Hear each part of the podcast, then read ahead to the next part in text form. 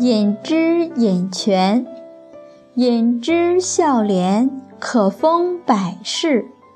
是饮贪泉，清操玉立。东晋时有个吴隐之，他的文学品行都很好，到广州做刺史，在距离广州二十里路有个叫石门的地方，那中有一泉水，传说喝了这泉水的人就会生出无穷的欲望，所以叫做贪泉。吴隐之到了贪泉那个地方，用一只勺盛了些水喝，就做了一首诗：“古人云此水，一啜怀千金。